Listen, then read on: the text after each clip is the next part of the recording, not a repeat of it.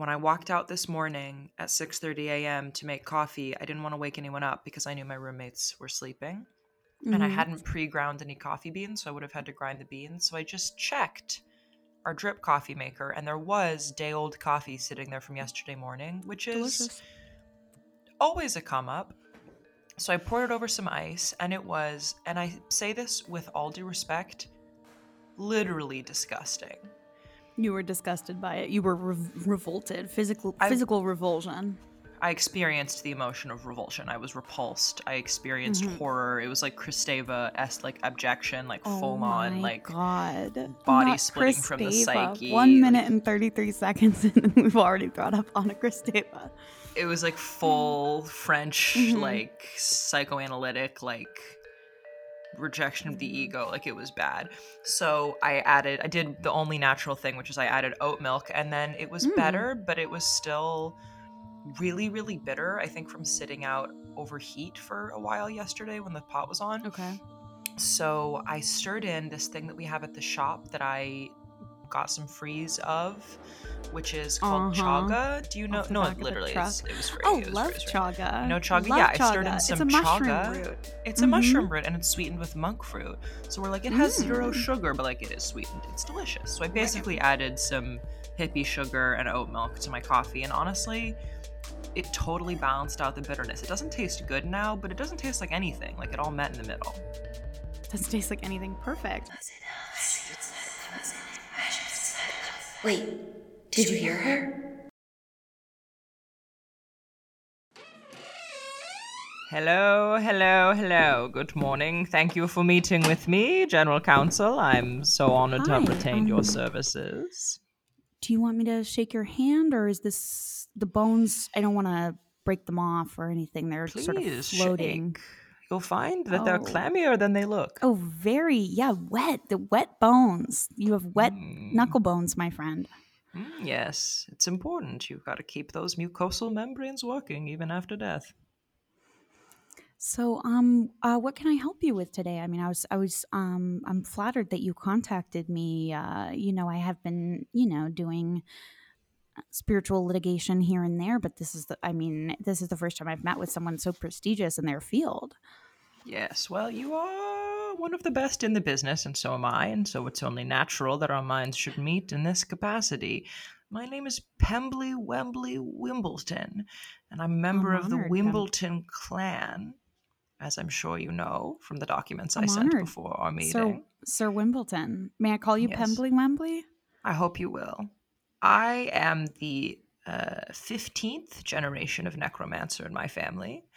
And, uh, you know, there was a time when necromancy was openly practiced in these lands. Mm-hmm. But as the generations have gone on and America has become increasingly litigious, uh, it's become more and more difficult to interact with necromancy legally. And so I thought, since I've gotten myself in just a spot of trouble, it would be helpful to have you here for the ride. So I will tell you what I've done. Yeah, absolutely. You just just start from the beginning, you know, tell me about your sort of your processes, what you're thinking, um, you know, how you got started on these projects and uh, you know, if you're working with any people, companies, any other, you know, litigants yes. that might be a part of this. Mm-hmm. So, um, I've been training in necromancy since I was a child, gathering eagle feathers, bloodletting of pigs, all that, oh. the usual, the standard practice. Oh, okay. I, I, I'm just gonna um, really quick. I just, I hope they're not bald eagle feathers, as that's a protected species in the United States. So I would have to mark that down. You know, as the first place where you might run into legal trouble is gathering some of these magical elements. Um, you know, there's many animals that are considered, um, you know, sacred or essential to magical rites that coincidentally um, are not allowed to be kept as trophies or other instruments um, by U.S. federal law unless you're specifically covered by um, an exemption because of your indigenous heritage by blood quantum.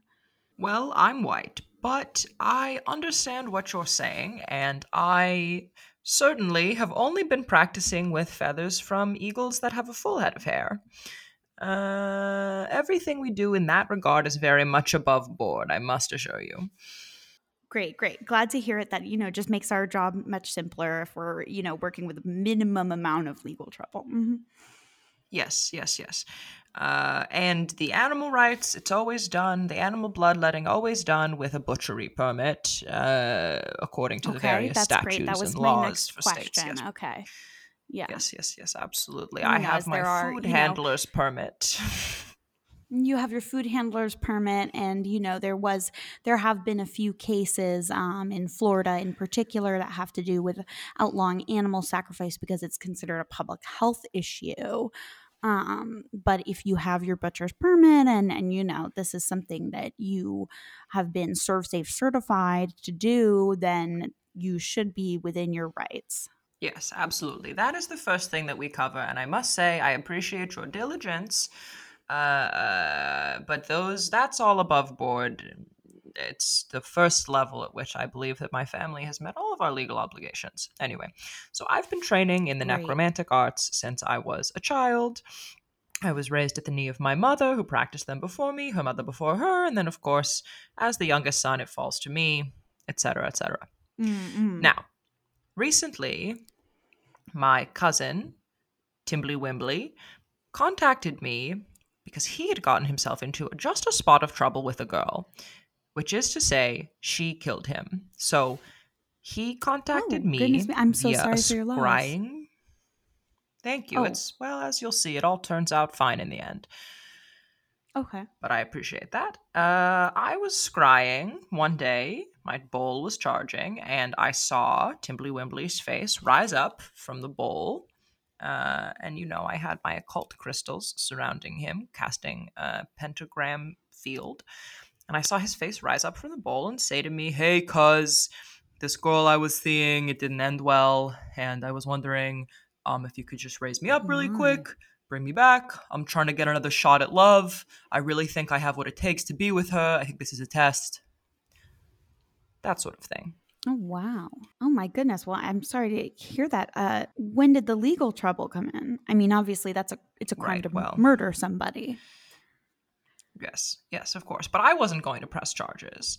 Uh, but the problem is, we we had already uh, buried him. Oh, I see. so I you see. you may be seeing where the trouble begins. So because he's a, a second cousin, even a third, I, I'm not sure entirely exactly how we're related. I wasn't able to gain permission from the family. Hmm. to, may, may um, I ask what state he was buried in? Was this a home burial? I know that many states do allow for home burial, um, except for Mhm. in the exception of a zoning law in which that would endanger the groundwater. But there are other states where a home bur- burial is much more complicated and requires a lot of permits, like Louisiana. Yes, this is very uh, wise of you to observe because, in fact, Timbly Wimbly was buried uh, on the grounds of a hydroelectric dam, which made deinterring Oh, him very boy. complicated. Oh His family is in renewable energy. Timbly. A very modern necromantic family. Mm, mm. And and and where was this uh, located? This hydroelectric dam? This was in California. Oh, okay. Cal- I mean, California is so you you, uh, you applied for a special permit for a family burial plot. I did not. And this is where the trouble begins. Uh, But I didn't okay, okay. bury him, you see, so this is why I believe we have grounds to countersue. But anyway, so his Mhm. side of the his branch of the family buries him at a hydroelectric power plant. I, with the help of some associates, Mm-hmm. carefully using modern methods, place the body in my own care, as were his wishes. As were his wishes, he contacted me. You This is understand? he upon his me. death, or or or uh, uh, after his burial. This is after his burial. And I understand here we've run into a spot of trouble, but I believe legally because he contacted trouble. me and asked me. It was his will. It was his will that I deinter him. So I believe that he has the legal rights to that because, of course, he requested it. He asked for it. I, yes, I believe that because he contacted me and asked me to deinter him, that I am within my rights to do so, given that he is the party whose body was moved.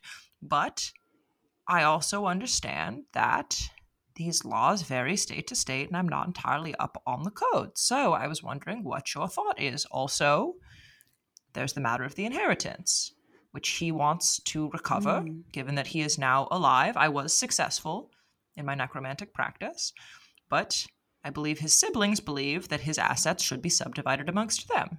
In California, it's very much illegal to remove um, any the remains of any deceased person uh, from a cemetery. But um, since you, you know, your family has um, obtained this exemption for him to be buried uh, in a family burial outside of a cemetery, um, the rules applying um, applying to removal of a body from a cemetery really are not as applicable here. So, mm. um, it's very unusual, you know, that state in that way. And one of the things uh, mm-hmm. that you mm-hmm. may actually be in violation of is I do believe it is um, a Class C felony to, um, you know, remove a body from a cemetery. But since this body wasn't in a cemetery, um, it's more likely that that you would be subject to, uh, you know, there's a there's actually a health and safety code. The California Health and Safety Code actually uh, this was updated in 2005, and it does say that any person who knowingly mutilates, disinters, wantonly disturbs or willfully removes human remains from any location other than a dedicated cemetery cemetery without authority of law is guilty of a misdemeanor. Mm. Um, hmm. there is an exception to this. That's section um, uh, 509799. Um, and the exception to that has to do um, with any parks and monuments that are technically Native American historical, cultural, and sacred sites. So this mm. hydroelectric dam wouldn't happen to be uh, an historical, cultural, or sacred site that's being studied for archaeological purposes. No, it's utter it's utterly no. ahistorical. No, no, no. Okay, so I would say that it does seem that under this, uh, you would be subject to, uh, you know, the full persecution of the law under uh, Chapter 2 of the California Health and Safety Code, sections uh, 7050.5 to 7055. Mm. Which, uh, let me Every person who for himself or herself or for another person inters or incinerates a body or permits the same to be done or removes any remains other than cremated remains from the primary registration district in which the death or incineration occurred or the body was found except by a funeral director. So for the first offense of that, that's uh, 7055 in the same code, um, a fine of not less than $10 and no more than $500 would be levied against you. Um, but if you committed mm. any subsequent, offen- subsequent offenses, uh, you would be subject to a $50 fine and uh, perhaps imprisonment in the county jail for not more than 60 days. Mm. So it, it, does seem if you if this is a singular offense, perhaps you are willing to sacrifice five hundred dollars uh, you know, towards the this fine, um, and it's a misdemeanor, so that would you know be on your record public uh, permanently. Um, it's just a question of if then you want to move forward, attempting to recover something from the will you know, hereafter. I will say, in general, having committed a crime against the person um, does not automatically forbid you from collecting anything from the will. I mean, obviously, if you had killed the man yourself, you would not be able to collect that. Mm. But he has returned to life, and so I suppose my question is whether the will can be acted on at all the thing about that is since he was declared dead and he and he's not just missing you know he's not just assumed dead he was declared dead um, it does seem that you know the here we're talking about sort of the intent or the policy of the law um, you know which is to settle and enforce um, contracts of settlement which you know includes the inheritance of any sort of life insurance um, or something like that. Basically, the courts are not they're not going to challenge any settlement of you know distributed property um, unless there's really like a clear reason to do that.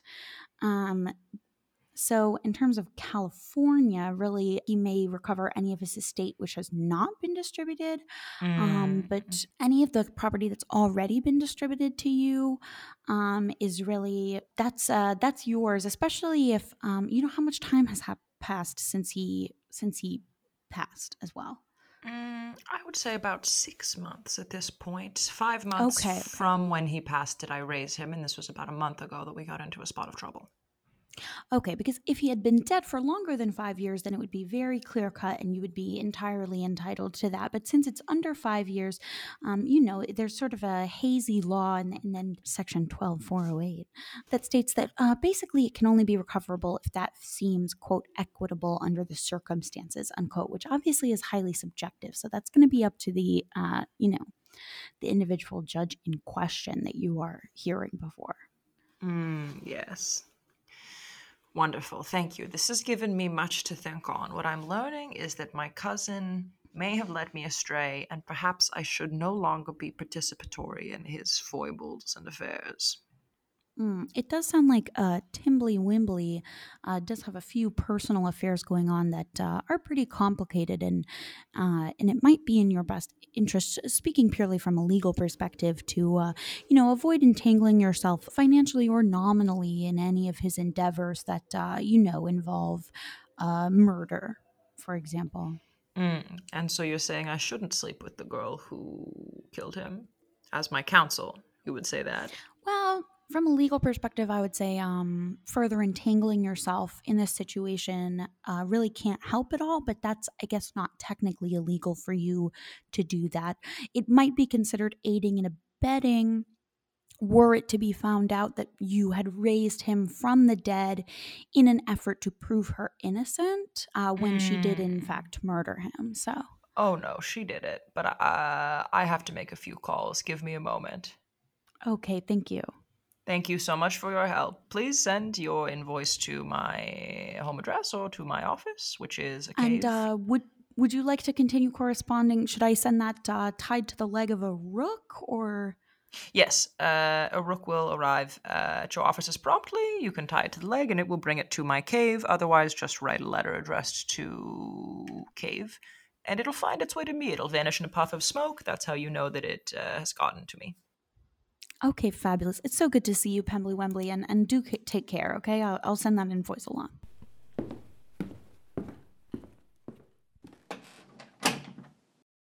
Hey, what's going on? I just saw a weird guy leaving my home studio in like a robe and shit, which is not unusual for me, but um seems like the recording equipment's already going, so maybe we should do an episode. Yeah, I could do an episode. I don't know. I just have mine uh, set up here in the Foster Blanchette law offices, so I don't know if anyone else was using my computer or anything. Okay, cool. Give legal advice to anybody. Yeah, no, I mean I hear that. Um, what do you want to talk about this week? Um, I guess I would think it would be interesting to talk about sort of how the law treats, you know, the idea of people that are already dead or necromancy uh, being, you know, the practice of contacting the dead raising or interacting with the dead because we mentioned it a little bit in a couple other episodes. Necromancy being legal in California, except in San Francisco where you need a license. Um, and I think it would be interesting to talk about um, a few other case law examples of where uh, necromancy communication with the dead or re- the remains of the dead are involved in uh, legal procedures. That makes complete sense to me. I'm totally down to talk about that. A necromancy law episode sounds too sweet. It's not what that word means. Yeah. It sounds cute, sweet. Um, so, so an interesting thing about the way that the law sees necromancy is that first, there are many examples of practices of necromancy being used as an sort of an, an indicator of an inherent character flaw in in a defendant or a witness that renders them you know untrustworthy or in some cases even um, is used to advocate for um, not guilty by reason of insanity. Uh, or whatever. So um, but then at the same time it's also possible to um, you know uh, to be a medium somebody so, so so which is what we now call a, a, necro- a necromancer mm-hmm. um, to be a necromancer and sue somebody else for libel if they say that necromancy doesn't exist. Mm, yes. That's interesting to me because the existence of necromancy is the basis of their business and the basis of a, any sort of suit, uh, any libel suit where you're saying, hey, that person said that my necromancy is a fraud. My necromancy is extremely legit, highly real. Uh, highly real and uh, you can win on that but i guess that has to be if it's depicted in like a false or defamatory way um so that's interesting so it's similar to like what we were talking about in previous episodes those who have not listened to our full ghosts in the law arc we're mm-hmm. We're still working through some of that ground this will be our i think our last episode about it um, mm-hmm. so would you say that it's similar we're transitioning to, to necromancy would you say it's similar to what we were talking about with the haunted houses where it has less to do with the facts of necromancy being real or not and more to do with Absolutely. the public perception around business practices Absolutely. Um, so yeah, it's another example of just sort of like like this and the intellectual property thing that you talked about, um, where it's like generally a disdain in the law. Um, the article I read was calling it ambivalence in the literal sense of like being of two minds, but really it's a disdain, right? A disdain of the, you know, sort of like hegem- uh, hegemonic. Damn it, I can't pronounce that word. How do you pronounce the hegemonic. word that's spelled like that? Hegemonic. There's like a disdain in the sort of hegemonic legal voice in America for the practice of necromancy. But at the same time, there's as soon as there's business interests involved, you're entitled to necromant to necromance. Necromant. Is that a verb? To taking the necromant. What's the verb for necromancy? Necromant? Necromance? Necrome? Mm, necrome is, cool. Practice. I love necrome. necrome. To practice necromancy. To wizard. To whiz. Yeah, to to Zard, basically. Um, I guess Zard is like those bad guys from Donkey Kong. So never mind. So that's odd. But then there's like, I mean, there's tons of examples of I mean, even the United States, like Supreme Court, has said that uh, astrology and necromancy, among others, are, you know, fields of expertise where even if you are practicing a, sci- a, scientific method, or even if you have ascended to be very high in this field, those are inadmissible fields of evidence because they're so unreliable. That's the opinion of the United States Supreme Court. And then there was, you know, there was a there was a trial in North Carolina where the defendant, I think it was accessory to second degree murder. He himself wasn't the murderer, but the prosecution, you know, they asked the defendant multiple times about his participation in like seances and other sort of like rites of necromancy that have to do with communicating with the dead and otherwise sort of like not raising the dead in, in the physical sense but in the spiritual sense mm-hmm. um and you know the defense objected they were overruled right so here here's another question of like the real effect versus like the experience mm. of the supreme court said quote unquote they wrote um, the real effect of questions about devil worship satanic bibles graveyard seances and the like which in this particular case had little or no probative value can only have been to arouse the passion and prejudice of the jury unquote so it's interesting to mm. look at that because it's like how is it that n- necromancy as a field is both unreliable and silly, and the phone is going off. Sorry, that's me calling to ask you about your extended warranty. I just turned the ringer off on that this morning.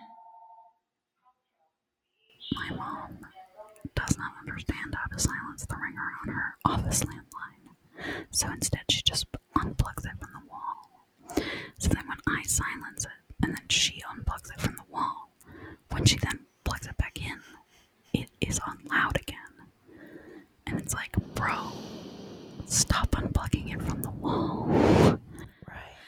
So, um, so it's this strange tension, as always with ghosts, where it's like, it's real because it's not real. It's not real because it is real. Um, you know, these very strange things where it's like, so is necromancy silly or is necromancy so significant that it would quote arouse the passion and prejudice of the jury unquote right? Which is like the language they use to basically mean like say like you know like make the jury not like somebody for reasons unrelated to the actual case. Is it scary?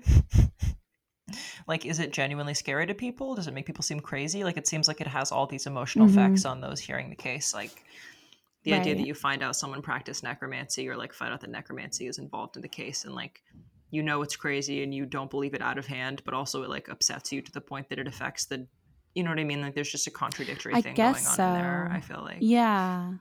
Well, there's definitely like a question of emotion, but then in terms of the Supreme Court themselves, like the Supreme Court is finding both those things to be true. They're finding both that the field is unreliable um, and that it is, you know, not, it's not effectual in a court of law, but also it is effectual in a court of law. right. And it needs to be that those comments like need to be reversed or re- like whatever it's called when you tell the jury to they whatever Strike they had it. to reverse the yeah Right. exactly they had to reverse the decision um there was another one that sort of like emphasized this weird tension between like well does necromancy ma- is necromancy as silly as not walking under a ladder or is necromancy very Mm. serious you know what i mean because if necrom- if you told a jury oh he walked under a ladder like that hardly counts that would hardly be something that would arouse like right passion and prejudice so anyway, so a second one is like um, there was a case in Idaho, which was capital murder, right? In which the defendant's attorney, his niece, was a psychic. And so the niece- Mm. Yes, right. So the niece had made had uh, talked to the murder victim through necromancy, and the murder victim told the niece that the defendant didn't do it, right? But that the but somebody else did it, um, and that uh, the defendant, the murder victim, forgave the murderer, which again was not the defendant. So then the attorney tried to get the case dismissed based on this, based on both the idea that the def- that the victim had said that the defendant didn't do it, and also that the victim had said that there was not a need for punitive measures in the case because Mm. the victim was not suffering the effects of the crime. You know what I mean? Like the Yeah, victim had essentially vacated their own victimhood and thus vacated that as being a criminal act right. was the defense's argument, which I think is really interesting and sort of brings into question the idea of like how a person we talked about like last week we talked about whether or not a person has rights after they're dead Right. um so does a dead i mean i don't know why i'm asking you this opinion question because you're not a lawyer but having worked in a law office and just as an anthropologist like i mean can you as a person forgive someone for murder like what is what is the function of that even outside of the legal stage or in the legal it's just interesting to think about i don't know you talk Totally. I mean, I feel like, um, well, it brings up a couple questions for me. One of them is something Mhm. that we, I sort of alluded to in our little sketch up front, but that is like necromancy is not just what? like. Um, I did a drawing up front that listeners won't be able to Oh, okay, see. yeah. But right it was okay, like a sorry. diagram, a flowchart of the episode. Yeah. Our sketch. That necromancy I honestly think this is like from like Dungeons and Dragons and like the like kind of video game magic world that Version this of has necromancy, yeah. yeah that like necromancy is considered only the raising of the dead but actually right I think the word and the concept covers like all communication with spirits in which the Right. person communicating reaches out. So it's like the disturbance of the dead, and that can be both the physical Right. and the psychological, right? So like it's necromancy if you speak to a dead person, right not if they well come to you. right i mean mancy is divination right? Right. so geomancy which is like looking at rocks to know things Mhm. um oh gosh what's the other mancy that is like when you talk to oh Chronomancy like- is like manipulation through time. Like yeah i'm thinking of time. theurgy there's like a Get that squirrel away from the microphone. no i was thinking of i was thinking of theurgy and i can't remember whatever fuck what was i talking about before i got distracted We were talking about how necromancy is communication with the dead, not just the raising of the dead. Right, right. Mancy is like div- divination, right? So Right. divination is a kind of magic that I mean most people probably remember divination from like the Harry Potter class or whatever. But like divination is the magic of learning information that people couldn't learn without magic from something. So necromancy is divination from the dead, geomancy is divination from rocks, though also geomancy is not always magic. So sciomancy is what I was thinking of. So sciomancy is really what people are think are is what necromancy diverged from in a mm. semantic sense, right? In a in in the sense of like a, etymology, right? So sciomancy is comes from the root word instead of like shade. So, like, it's a divination practice that involves communication with shadows of the dead, right? And that's kind of what necromancy was when necromancy, the word, was more coined. So, that's why it has the ending mancy, is because it was divination. But as you said, now I think the word has really like transformed to to be uh, another word that I'm going to remember that means raising the dead. If you give me a 2nd mm-hmm. but keep t- keep chatting. Well, just that I think that it's interesting to think about how necromancy and like laws around necromancy, like as you're discussing, like what is it there that's obviously what that uh, lawyer did is not necessarily within the normal legal practice. So I'm not even addressing that. um, so the defendant fired him, got a new lawyer, uh, and then he lost. He was convicted. I guess that whatever he lost, quote unquote, he was convicted. Um, and he tried to have an appeal based on ineffective legal counsel because you know in the beginning he had that dude. Um, so they commuted his sentence to life imprisonment instead of the death sentence because this was Idaho, so he had gotten the death sentence. But they did not find it to be per se ineffective assistance of counsel. Mm. Okay. Which is sort of interesting. It is interesting. I think I think they found it to be instead something that the jury thought was weird and made everything seem crazy. I mean, yeah, I get that. so, yeah, so this was the the opinion. Defense counsel's first strategic tactic was to utilize the results of a seance conducted by a spiritualist, even though this was 1989. So, spiritualist only in the sense of they talked to spirits. This person does not, this person who wrote this opinion does not have a uh, anthropological, anthropological historical understanding of uh, spiritualism as a specific religious movement. They just mean someone who talks to spirits. From the report of this seance, counsel unquestionably believed that he had received the fact, true facts concerning the homicide. Armed with these true facts, counsel then devoted his talents toward convincing the prosecutors that the real culprit was not defendant, but the deceased's daughter. Having wholly succumbed to relying entirely on that hypothesis, counsel not only forewent making any of the ordinary preparations for a defense, but even more damaging to the defendant, exposed him for uncounseled interrogation by prosecuting authorities. If mm. Charboneau, that's the defendant, if Charboneau's then counsel was rendering effective assistance of counsel, as the majority today holds, then the Sixth Amendment's guarantee of right to counsel has flown the coop. Mm. So that was the that was the opinion that uh, thought that he should have uh, that that should have been vacated on ineffective assistance of counsel. I just think it's interesting. I agree that it's interesting. I think that yeah, there's a lot there's a lot raised by that. I mean, I think part of what's most interesting about necromancy and the law but also just necromancy in general is the idea of like and you brought this up before we were recording, but like the intentions mm-hmm. of the mm-hmm. dead yeah. And whether the dead are the like I mean it's such a question it's a big for question. yeah, like metaphysics and religion in like so many ways mm-hmm. and I recognize that and mm-hmm. we're obviously not going to be able to touch on all of it, but like where does the dead reside once they like once they die? do right. we locate the major violations of rights of necromancy within the body do we locate them within the spirit right. within the soul within conceptions of the afterlife are you I mean, in a truly theological court, you could rule that it's unlawful to remove someone from their place of residence, which would be the afterlife.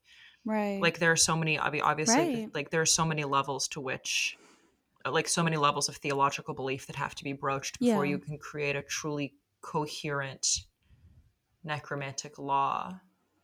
Right. And I think that also, like, the law is operating, all the law can do, and this isn't to say that that's like any sort of like inefficacy of the law. It's just like, in terms of what inherently is legal writing and, and legal decision making and, you know, litigation, all the law can do is assume that the personhood is inside the body because the Right. body has to be inside a jurisdiction. Right. And if your personhood is not inside your body, your personhood is not inside a jurisdiction. Right. So it's like a so necromancy because it concerns the idea that a and and and you know ghosts in general but but especially necromancy because it concerns this idea that you are abs- not abstracting but you know you are cutting the definition of personhood away from the body right. because the body is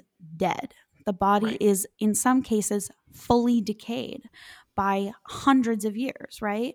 But and when you're talking about necromancy and talking to spirits, but you can't.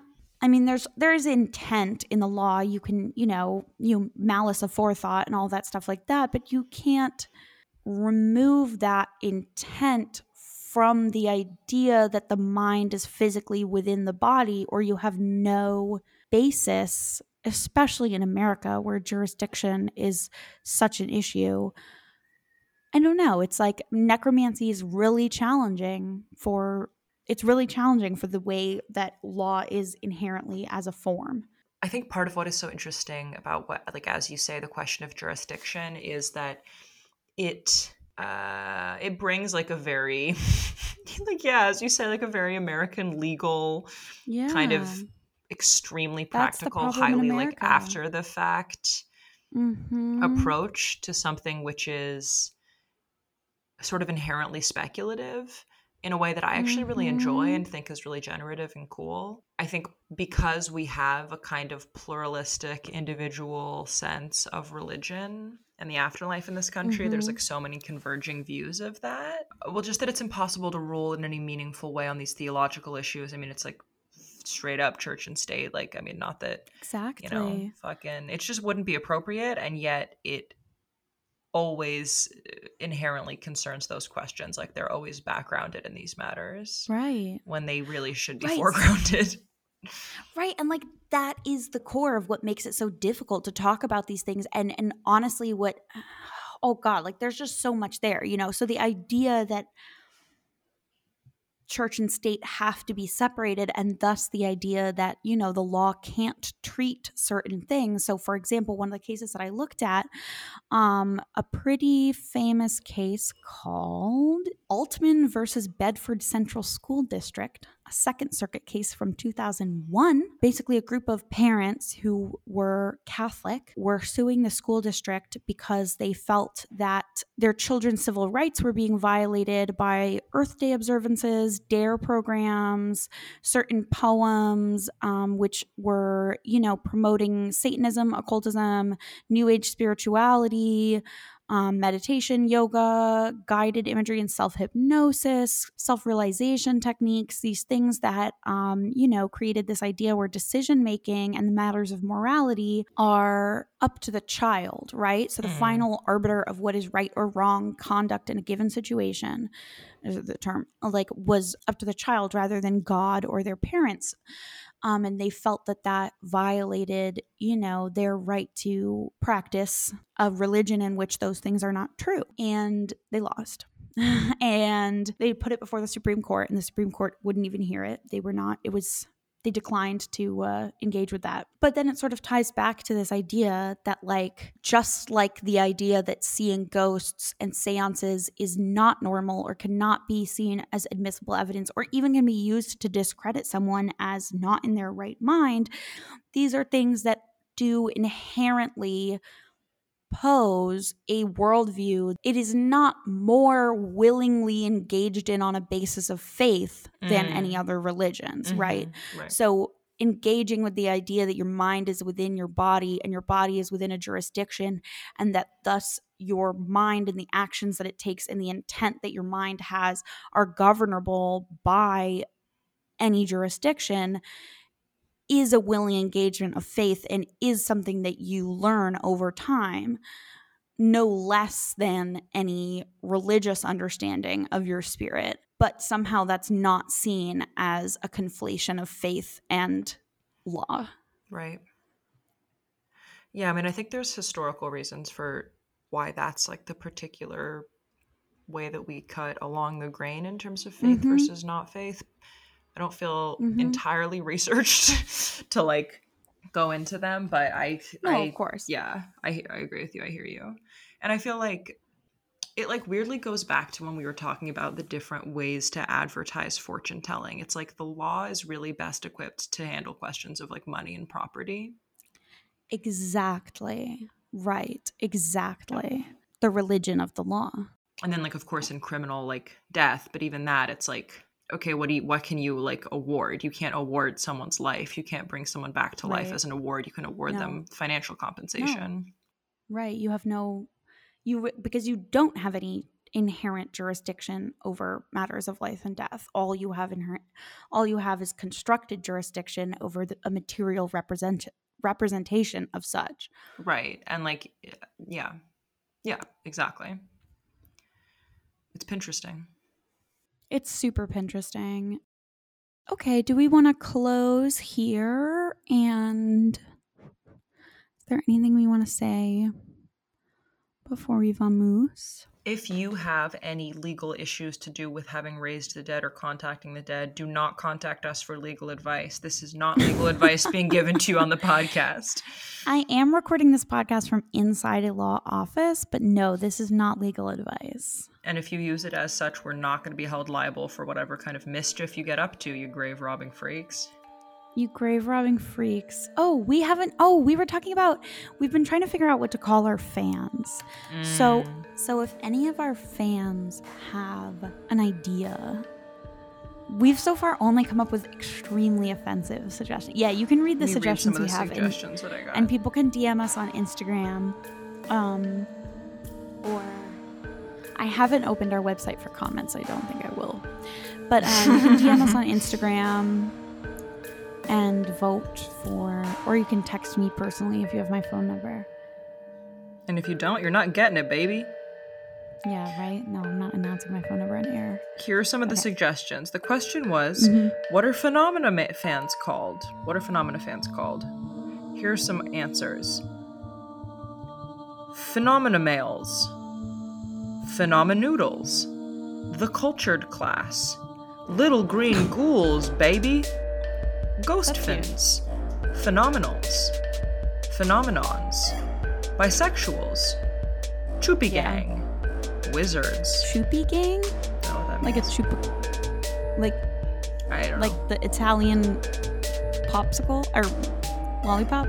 I don't know. That one comes or to like us from from August, so hard to say. Okay, so who knows? Okay. Shouts out! Shouts out! That's my boy. Yeah, um, shouts out August. That's my brother. Uh, okay, wizards. Phenomenons. Yeah. Duh. No, that one sucks.